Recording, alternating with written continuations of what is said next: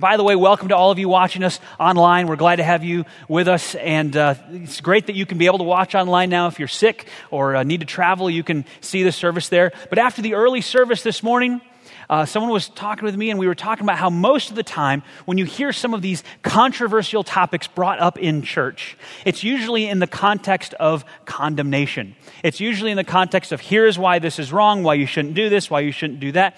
And we're going to look at this from a completely different perspective. We're going to take a step back in this series called Undivided, and we're going to talk about sort of the bigger picture framework around all these different things that we may disagree on. So, our goal over the next couple of months in this Undivided series is to explore the differences of belief that we have and explain what we believe, why we believe it a little bit, and really importantly and unique to this series is what do we do about all of those different beliefs that we have. How are we supposed to treat that? We want a strong culture of unity in this church, despite what are a lot of different beliefs about various issues. Now, when I was a kid, I grew up in a small country church where it seemed like everybody just got along. And it was wonderful until a certain group of people started to read some books by authors who had a very particular point of view about one particular topic. And this group of people in the church I grew up in decided that they would basically try to convert the rest of the church to their way of thinking. But they knew that most of the church would not agree with this, so they did it secretly. They held secret studies to try to share what they had learned and try to try to grow their numbers. And eventually, over time, this became a really hostile and bitter situation. Maybe some of you have been through something like that, where a church you went through had a church split. And that's what we had. We had this group of people that, that really became very bitter and hostile, and, and they even got the pastor, they convinced him to shut down a ministry that didn't align with their particular viewpoint, uh, but it was a great ministry, should have kept on going. And so eventually the church just split. And so these are believers in Jesus Christ. Um, in some cases, of course, we don't know what their heart condition really is who are against each other, working against each other, fighting against each other, and created a terrible testimony for the church in that community because everybody this, knew this was the church where all that fighting was going on right now. And that's a terrible thing to say. Now, you're probably wondering what was that issue that they were fighting about? And I'm not going to tell you because that wasn't the problem. The problem wasn't the issue, it was a secondary issue. Probably some of you agree with it and some of you disagree with it, and it doesn't matter. It's a secondary issue. What mattered was how they handled their disagreement. That was the problem. It wasn't the issue itself, it was how they handled their disagreement. So when we look at the spectrum of different beliefs in the church, what we want to do over the course of this series is talk about how do we handle these differences of belief because we do have differences of belief. We disagree on some things. You know, you look at the person next to you, and there are probably some things. Go ahead, look at the person next to you. Right now, look at the person next to you, okay? All right. Now, here's the thing statistically speaking, there is probably something that the two of you disagree on. Did you know that? And if you're sitting next to your spouse, you go, uh huh, we every day. We get that. We all have differences of belief, different disagreements. And here's what we want to talk about. Here's what we want to figure out. At what point do we say we just have to agree to disagree? We can talk about it, but we have to agree to disagree. At what point do we say, you know what? Our beliefs are different enough that you're a believer in Christ and I'm a believer in Christ, but really we need to just go to different churches because that's how different our beliefs are. And this church is going to have this set of beliefs and this church is going to have this set of beliefs. We both agree on the, the main things, but we're just going to go to different churches. At what point do we say, you know what? Your beliefs are different enough that I don't think you're a true follower of God? Because that's how far off your beliefs are. At what point do we cross that line? We talk about essentials and non essentials. We say we want to focus on the essentials and allow for diversity in the non essentials, but then you have a question which is which? How do you decide what goes in the essential bucket and what goes in the non essential bucket? Because chances are that person that you looked at a minute ago put something in the essential bucket that you don't. And maybe you put something in the essential bucket that they don't.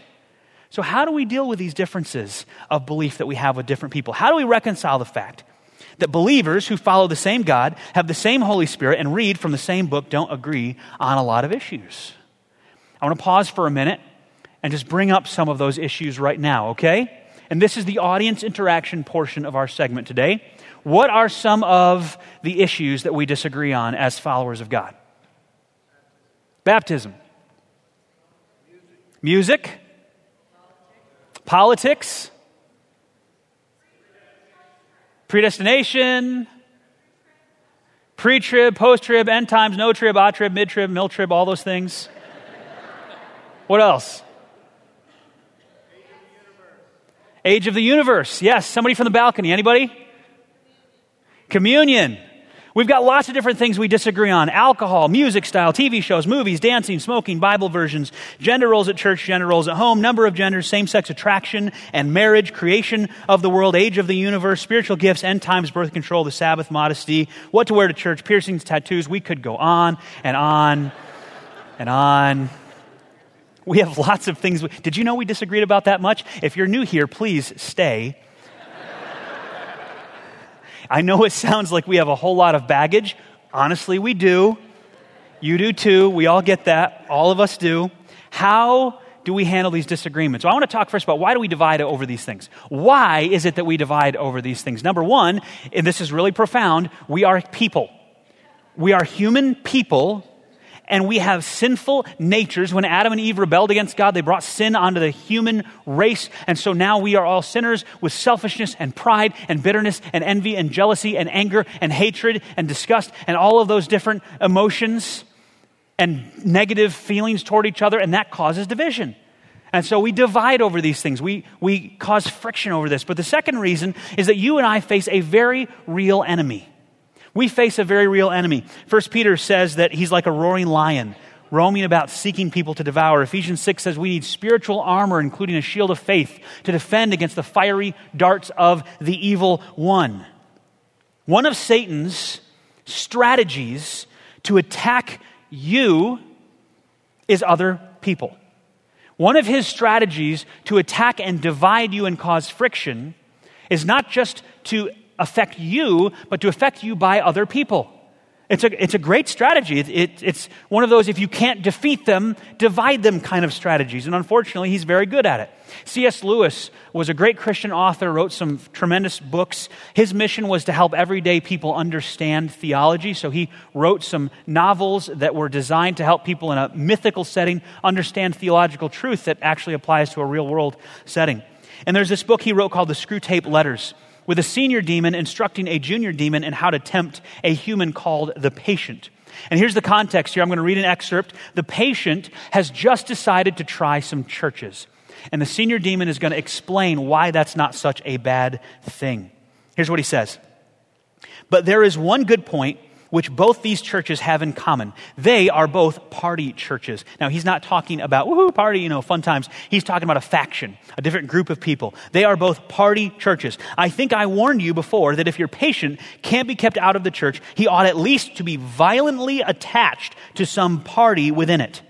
I don't mean on really doctrinal issues. About those, the more lukewarm he is, the better. And it isn't the doctrines on which we chiefly depend for producing malice. The real fun is working up hatred between those who say Mass and those who say Holy Communion. They're in the Church of England. When neither party could possibly state the difference between more important doctrines and all the purely indifferent things, candles and clothes and whatnot, are an admirable ground for our activities. We have quite removed from men's minds what that pestilent fellow Paul used to teach about food and other unessentials. He goes on to talk about how if people actually practiced what Paul taught about these differences of belief on secondary issues, that you would expect to find believers being gracious with each other, respecting each other instead of dividing over these issues. And then he says this, and so it would have been but for our ceaseless labor. Without that, the variety of usage within the Church of England might have become a positive hotbed of charity and humility. What a horrible thought, right? A church that's a positive hotbed of charity and humility. Of course, to a demon, that is a terrible thought.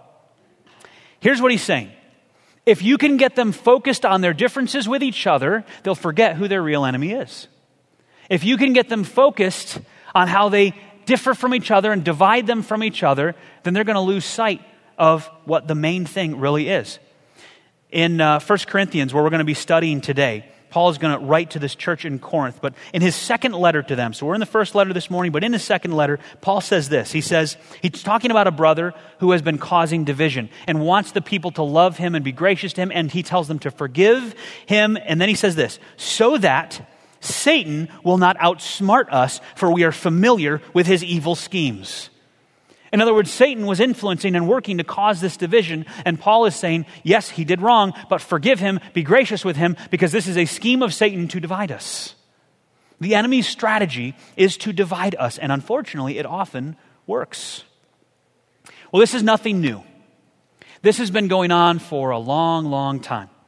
And Paul wrote about it in many of his letters. He dealt with division in several churches Rome, um, the church in Galatia, Colossae, and others. But the church with the divisions that seemed to concern him the most was the church in Corinth. And we're going to be in 1 Corinthians chapter 1. So open your Bibles, turn there. You can also use the YouVersion app. Find us at First Free Church under events. I want you to know the tone and the context that Paul is writing from here. So, Paul, when he greets the Corinthians in the first few verses of 1 Corinthians chapter 1, we're going to start in verse 10, but in the first few verses, Paul talks to them in very warm, friendly tones.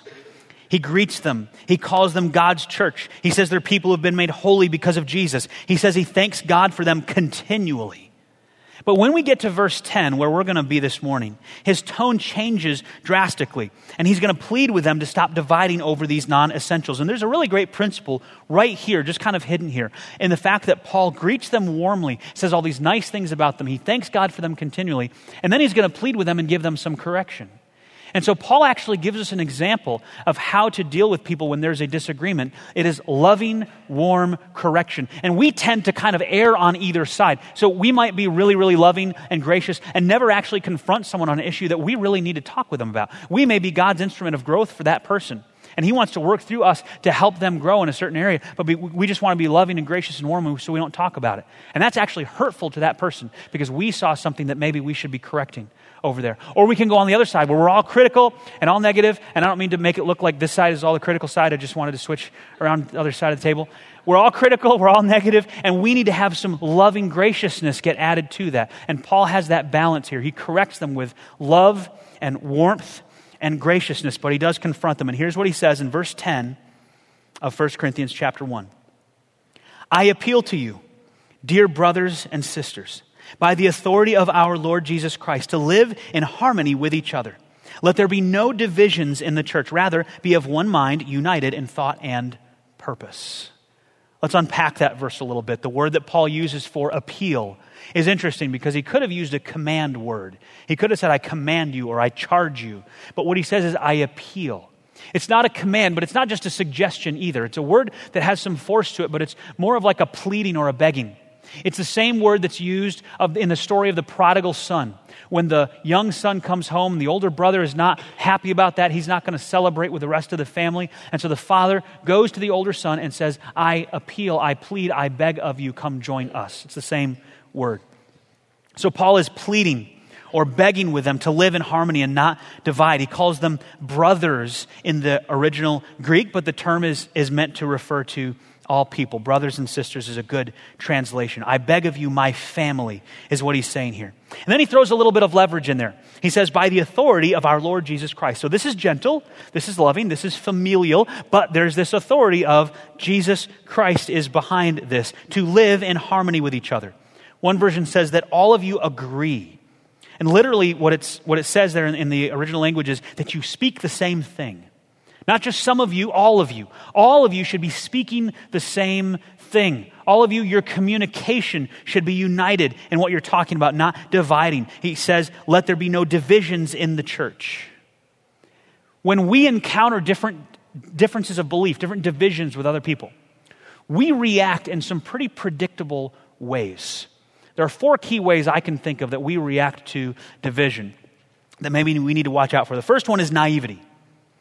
When we react to differences of belief with naivety, that's when we say, I don't know and I don't need to know. I'm not going to look into it. I don't care. I'm not going to study it. I'm not going to learn what I believe about this. I'm just going to go about my business. Basically, I would rather remain blissfully ignorant about this issue than actually have to think it through. Now, there are some problems with that response. First of all, some of these issues that may seem controversial and that you don't really care about, you may really need to have a position on them because you're going to have to face a choice at some point about one of those issues. That is more and more true every day. Some of the things that we were able to remain blissfully ignorant on are starting to impact us in the culture, and we need to know where we stand on these things. It's not enough to just say, I don't know and I don't need to know. Some of the decisions you make, how you lead your family if you have one, how you influence those around you will be affected by these decisions. If you don't care enough to grow in your understanding of some of these issues, then you're not going to understand where other people are coming from. And you may come across as, as ignorant or, or um, and somehow belligerent with someone just because you haven't taken the time to understand what some of these controversial issues mean and where you should stand on them. One of the issues I see with naivety is that people who remain naive to some of these controversial issues have a harder time picking up on false teaching.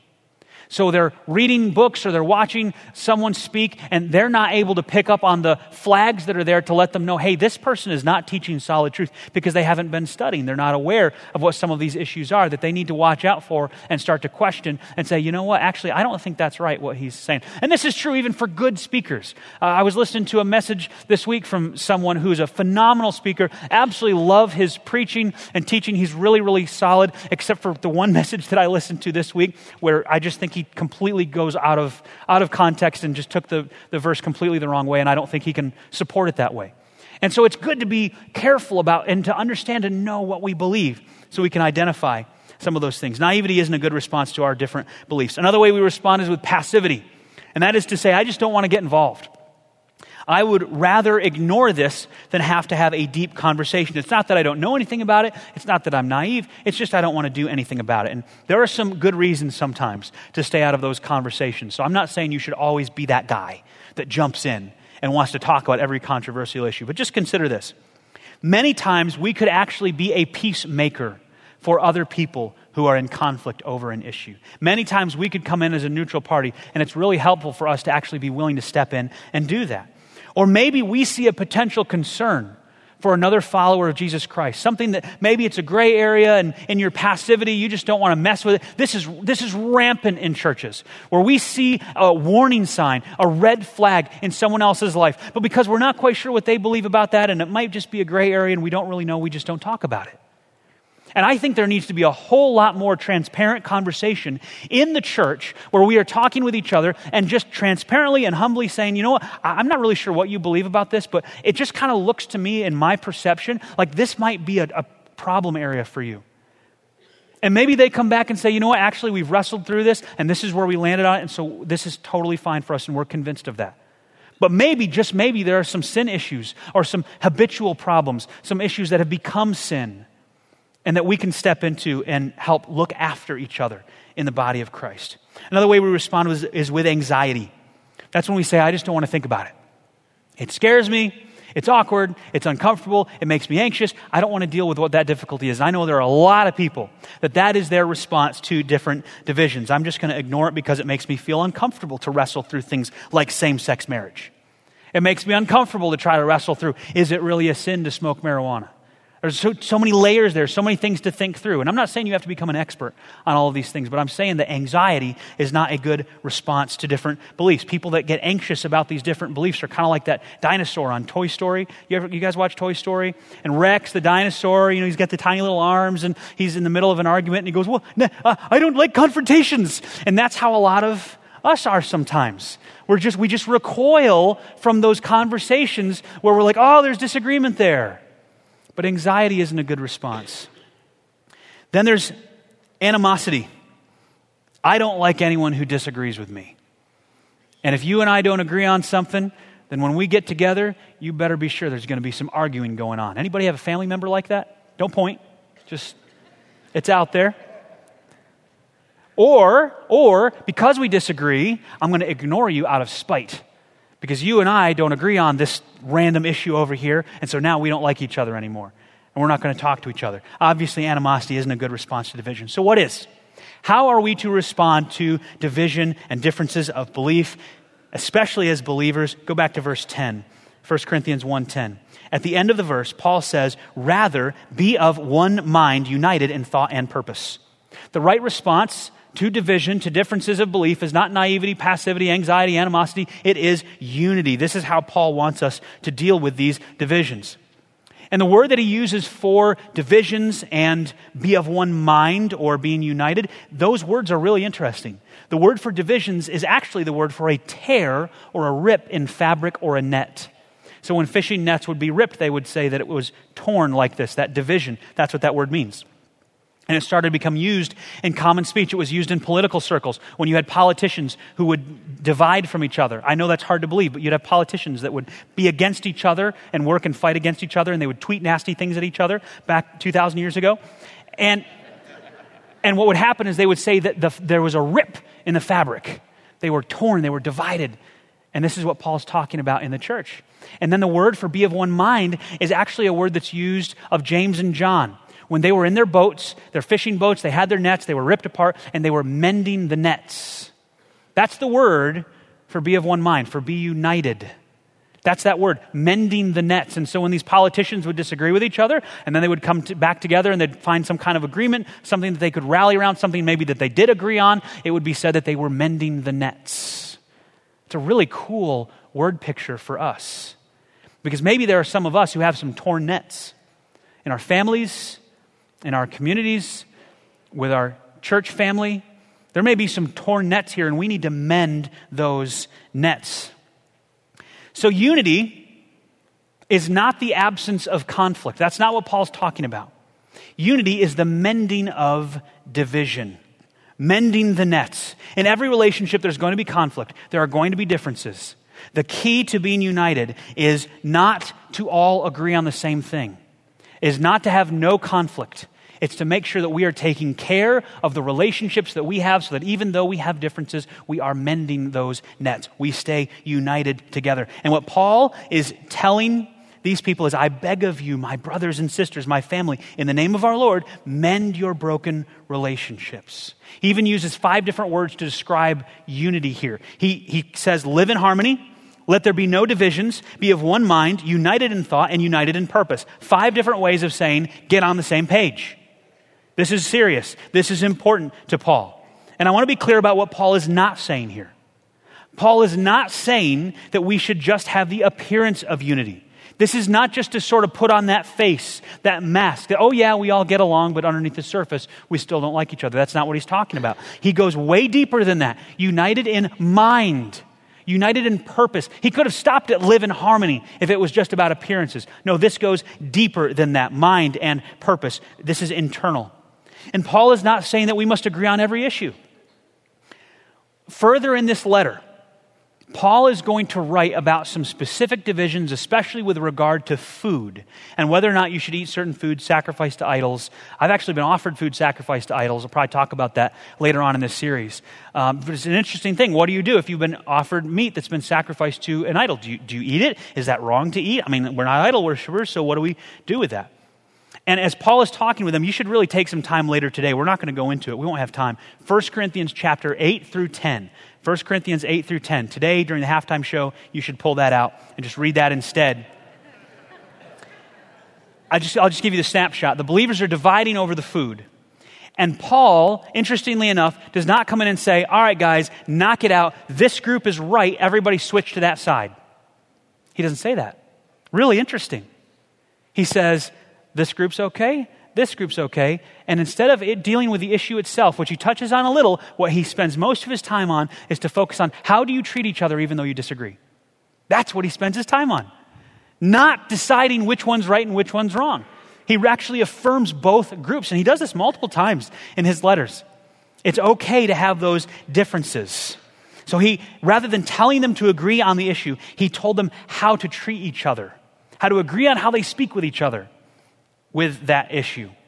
So he's not saying we should just have the appearance of unity. He's not saying we should agree on every issue. He wants big picture unity. He wants harmony.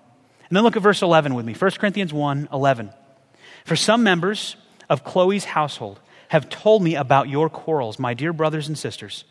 Some of you are saying, I am a follower of Paul. Others are saying, I follow Apollos, or I follow Peter, or I follow only Christ. Has Christ been divided into factions? Was I, Paul, crucified for you? Were any of you baptized in the name of Paul? Of course not. What was the problem? They were latching on to different leaders and forming different camps and actually starting to be against each other, divided into factions. And Paul's message to them is, this is not supposed to happen.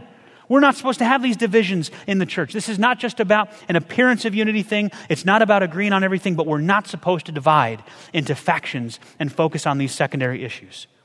Basically, what Paul is saying when he brings it to a close here was I, Paul, crucified for you? Were any of you baptized in the name of Paul? Of course not. What he's saying is the, the focus here is Christ. There's a more important thing here. This trumps all those different disagreements that you have. So we always talk about this. We want to agree on the essentials and have liberty and love in the non essentials. But how do you decide what's essential and what's not? How do you decide what is something where we just say, you know what, we're not going to let that divide us? And then you come to a place where you say, actually, this is, this is a big deal. This is essential for us.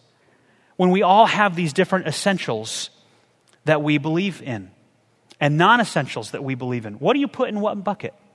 How do we determine that? That's what we're going to talk about in this series. Go down to verse uh, 17. I want to see what Paul prioritizes here. Verse 17, same chapter. For Christ didn't send me to baptize, but to preach the good news, not with clever speech, for fear that the cross of Christ would lose its power. The message of the cross is foolish to those who are headed for destruction, but we who are being saved know it is the very power of God. Since God in his wisdom, verse 21, saw to it that the world would never know him through human wisdom, he has used our foolish preaching to save those who believe. Go down to verse 30. God has united you with Christ Jesus. For our benefit, God made him to be wisdom itself. Christ made us right with God. He made us pure and holy, and he freed us from sin. Therefore, as the scriptures say, if you want to boast, boast only about the Lord.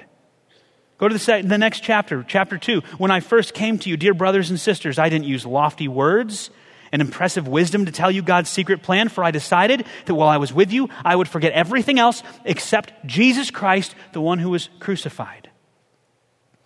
And I'm not going to have you turn there, but you can see it on the screens. 1 Corinthians 15, verse 3 says, Paul is talking here, I passed on to you what was most important. What was most important and what had been passed on to me. Christ died for our sins, just as the scripture said. He was buried and he was raised from the dead on the third day, just as the scripture said. What is the most important thing to Paul? What's the most essential thing to Paul? It's Jesus Christ. It's the message of the gospel. He tells them not to divide, and then he says, Look, here are the things that you should be focused on. It's all about Jesus Christ and what he has done for us and the fact that he saved us and what God did through him in our lives. That's what we should be united around. That's what we should be focused on the gospel. It's the most important thing in our life every day. Not just that time when you believed it and trusted Christ and were saved. The gospel is for every day. And we're going to talk about that more next week. We're going to have a whole Sunday where we focus in on the gospel. But we need to keep that in perspective. What's the most important thing? Now, I want to be clear here. I want to be clear that I'm not saying for a minute that we should compromise on our beliefs. That's not what I'm saying. I'm not saying that, that other beliefs aren't important and the gospel is the only thing that matters and everything else we should just let it go. Because no, there are lots of other important beliefs that we believe in, we need to hold to, and that's what this series is all about. We're going to explore those together. Here's what I'm saying we need to prioritize our beliefs. We need to prioritize our beliefs. Some beliefs are more important than others. Some beliefs are worth dying for, and some are not. For instance, I believe with all my heart that Qdoba is the best burrito restaurant. I do. I do. Thank you for those of you who agree with me. Some of you may like another burrito place, and that's fine. I like free guacamole and queso. That's just the way I am. So I believe with all my heart that toilet paper should roll away from the wall. That's just a deeply held belief that I have. I believe that the greatest football team in the country and the team that is going to win the big game today is, I'm not going to go there. That'd be very foolish of me. See, those are beliefs that I have. They're not very important beliefs, admittedly, but those are beliefs that I have. And Jesus talked about prioritizing our beliefs. Paul talked about prioritizing our beliefs. You may have never heard this before, but I'm going to share a couple of things with you. Matthew 23 23, Jesus is talking with people. He says, What sorrow awaits you, teachers of religious law, and you Pharisees, hypocrites, for you are careful to tithe even the tiniest income from your herb gardens, but you ignore the what? More important aspects of the law. You ignore the more important aspects of the law justice, mercy, and faith. You should tithe, yes, but do not neglect the more important things. Isn't that interesting? Jesus is saying, yes, this is still important, but this is way more important. He's assigning a scale here. He's saying these things are more important than these things. Both important. One is more important than the other. And we already mentioned uh, how Paul said in 1 Corinthians 15, I passed on to you what was most important. More important than those things you're dividing over. Not that they're unimportant, but this is more important. Prioritizing our beliefs is a very biblical thing to do. Now, here's what I want to do I want to just teach you in the moments we have left a simple tool that is going to become a metric that we will use over the next several weeks as we talk about our different beliefs. And theologians and pastors have been doing this for centuries. They all use different words, so uh, I need to give you some important caveats in a minute, but I want to tell you what this tool is going to do for us. First of all, this tool is going to help us put all our beliefs into perspective. It's going to help us focus on what matters most. It's going to help us engage with people who have different beliefs from us. The categories we're going to talk about that we're going to put our beliefs into, these categories are based on Scripture, but they're not inspired. So understand that. This is a tool to help us do what Paul and Jesus have told us to do. We're going to categorize our beliefs. Theologians, like I said, have been doing this for centuries. And as they've been doing this, they've been using different labels to apply to these different beliefs essentials and non essentials, and, and, dogmas and convictions and beliefs and different things. Um, they, they come up with all sorts of different labels. Don't get too caught up on your preconception of whatever word we use as a label. We're going to define our terms for this model. And that's going to be important. Here's the model it's called the buckets of belief. And if you want to draw this in your notes uh, on the back of your program there, you can go ahead and draw four concentric circles if you want to take this home with you. It's just four circles inside of each other, and here are the labels that we're going to put in them dogma, doctrine, conviction, and preference. We'll unpack each of these a little bit today, and then we'll go into more detail over the next few weeks. Dogma, doctrine, conviction, and preference. Let me explain what I mean by each of these, because we're going to build on this from here on. In the preference bucket are personal opinions which are not supported by the Bible. Preferences are beliefs, okay? Because I believe Qdoba is the best burrito place. It's a belief that I have. Not an important one, but it's a, a belief.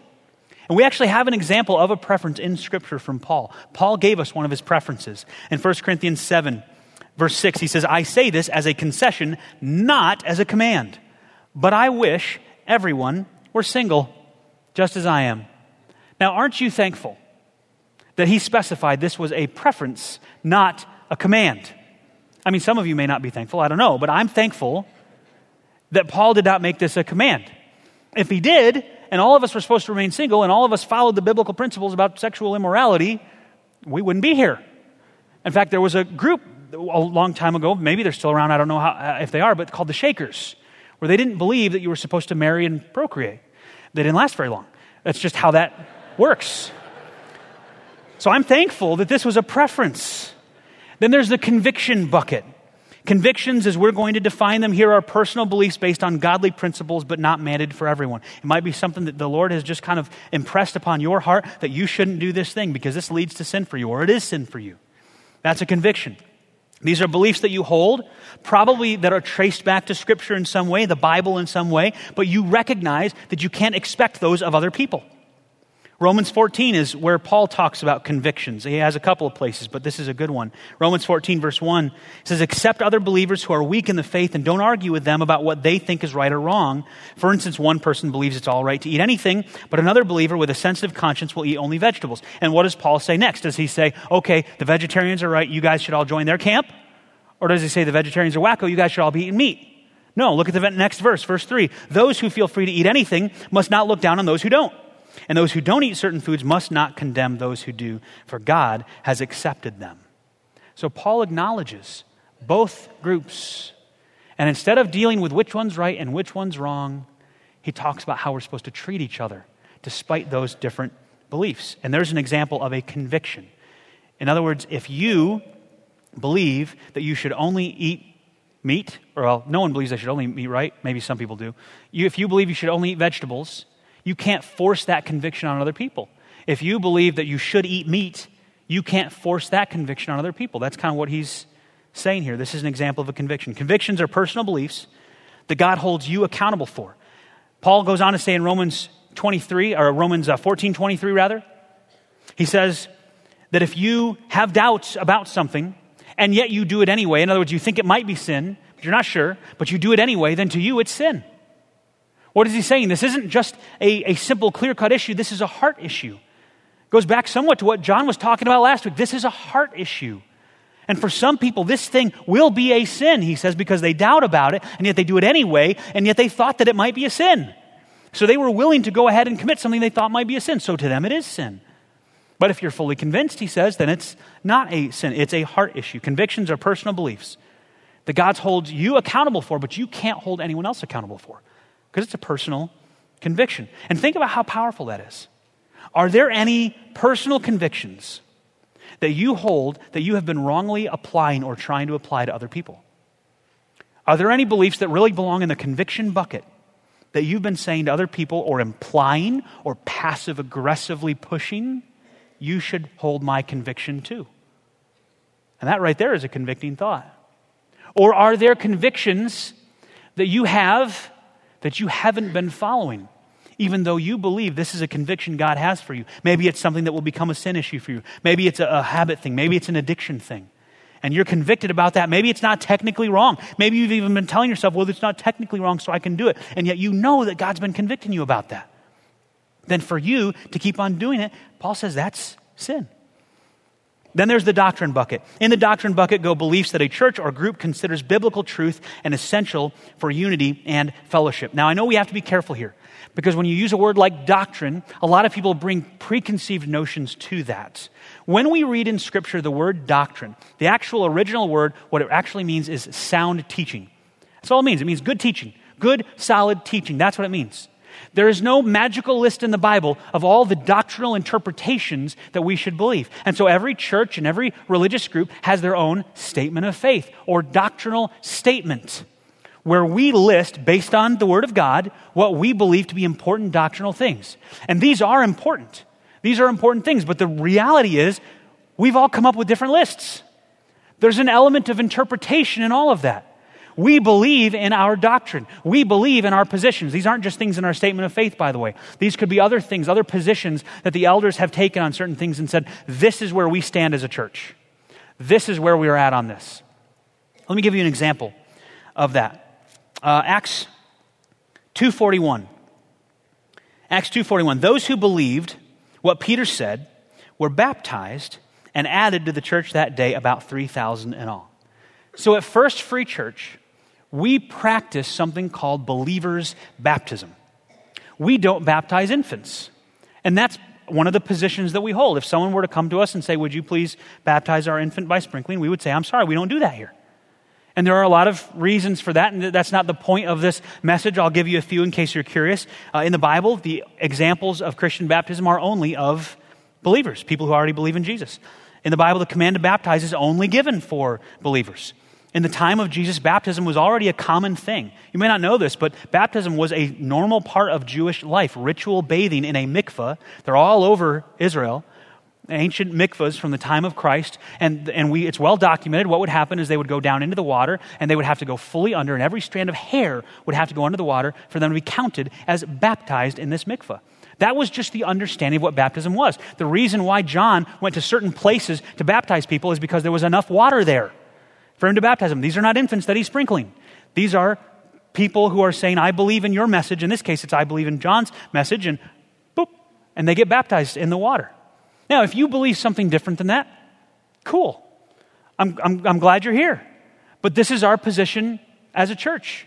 In fact, the early church held this position. You go back to documents in the early church, and you read about how baptism was performed on believers, not infants for a while. That came later.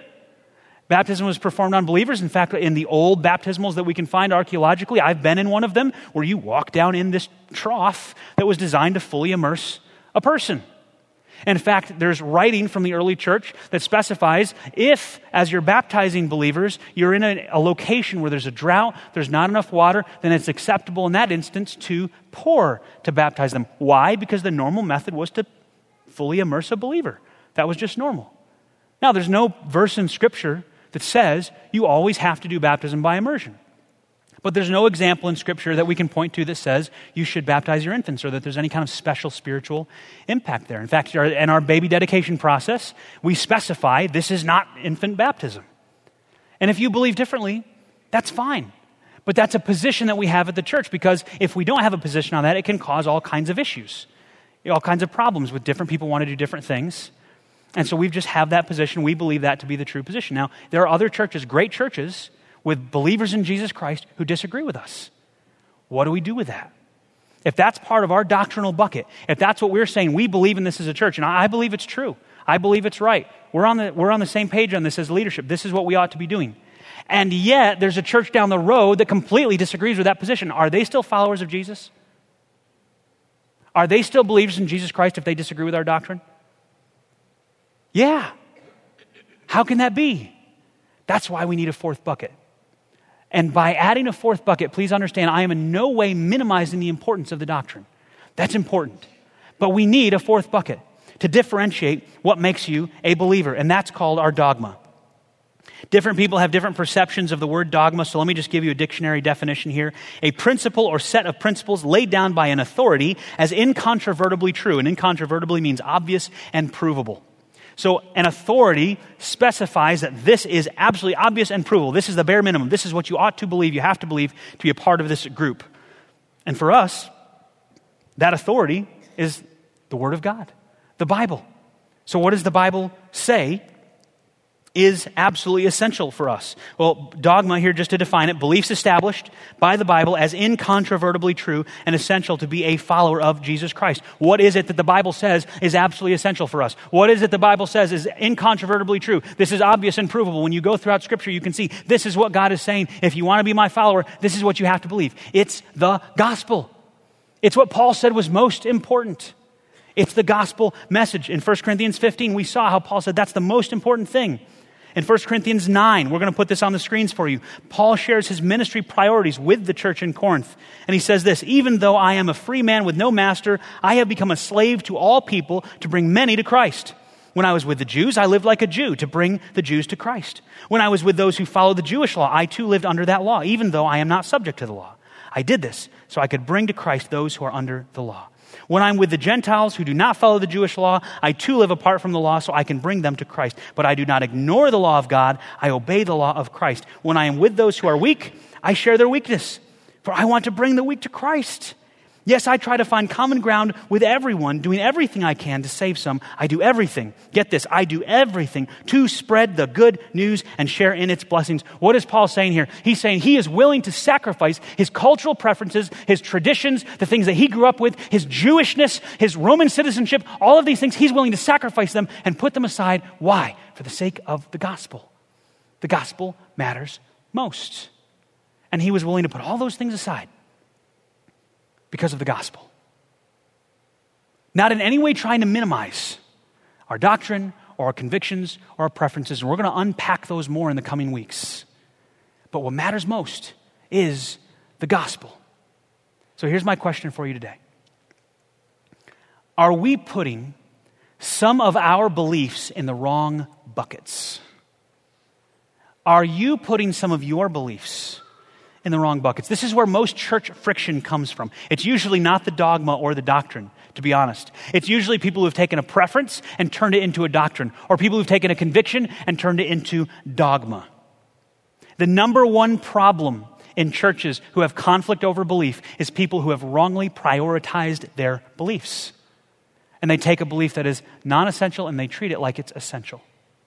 So, for the next few weeks, we will talk about each of these buckets dogma, doctrine, conviction, preference. Talk about what goes in them, how we decide them, what we do with those things. And then we're going to have a couple of weeks of application where we talk about how do we interact with each other despite our differences.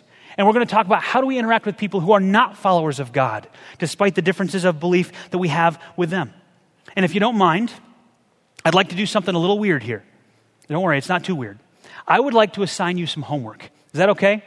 So today, after you finish reading 1 Corinthians 8 through 10 during the halftime show, you should pull out a piece of paper and draw those four circles, or draw four columns, or draw four buckets, or however you want to do it, and label them dogma, doctrine, conviction, preference. And I would just encourage you to do this, maybe with your family, your small group, a group of friends, whatever it is, your spouse.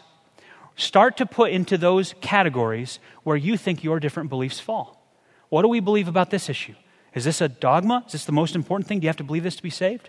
Is this doctrine? Is this something we believe the church ought to have a position on and that ought to be our official position? Is this a personal conviction that I believe and I, is important for me and, and that's absolutely something that God wants me to follow, but I can't force this on other people? Is this a preference, something that really doesn't even have its roots in God's word or a, a biblical principle? It's just something that I personally believe. Where do those different things go? The list that we talked about earlier alcohol, music style, uh, divorce and remarriage, all these different things. Where do those different things go in those buckets? And I know you're going to need more information. I know you probably have a lot of questions to figure out where things go. That's okay. Think about that as a preliminary exercise, and then come back for the next several weeks as we talk through each of those in more detail. I promise you it's going to lead to some really interesting conversations. Let's bow our heads in prayer. Lord, we thank you for how you have made us different and unique. And sometimes that causes us some challenges, but the truth is, it makes us stronger. It causes us to wrestle through what we believe, it causes us to rely on you. So thank you, God. And I pray that you would help us to be united with each other of one mind, even though we have these disagreements.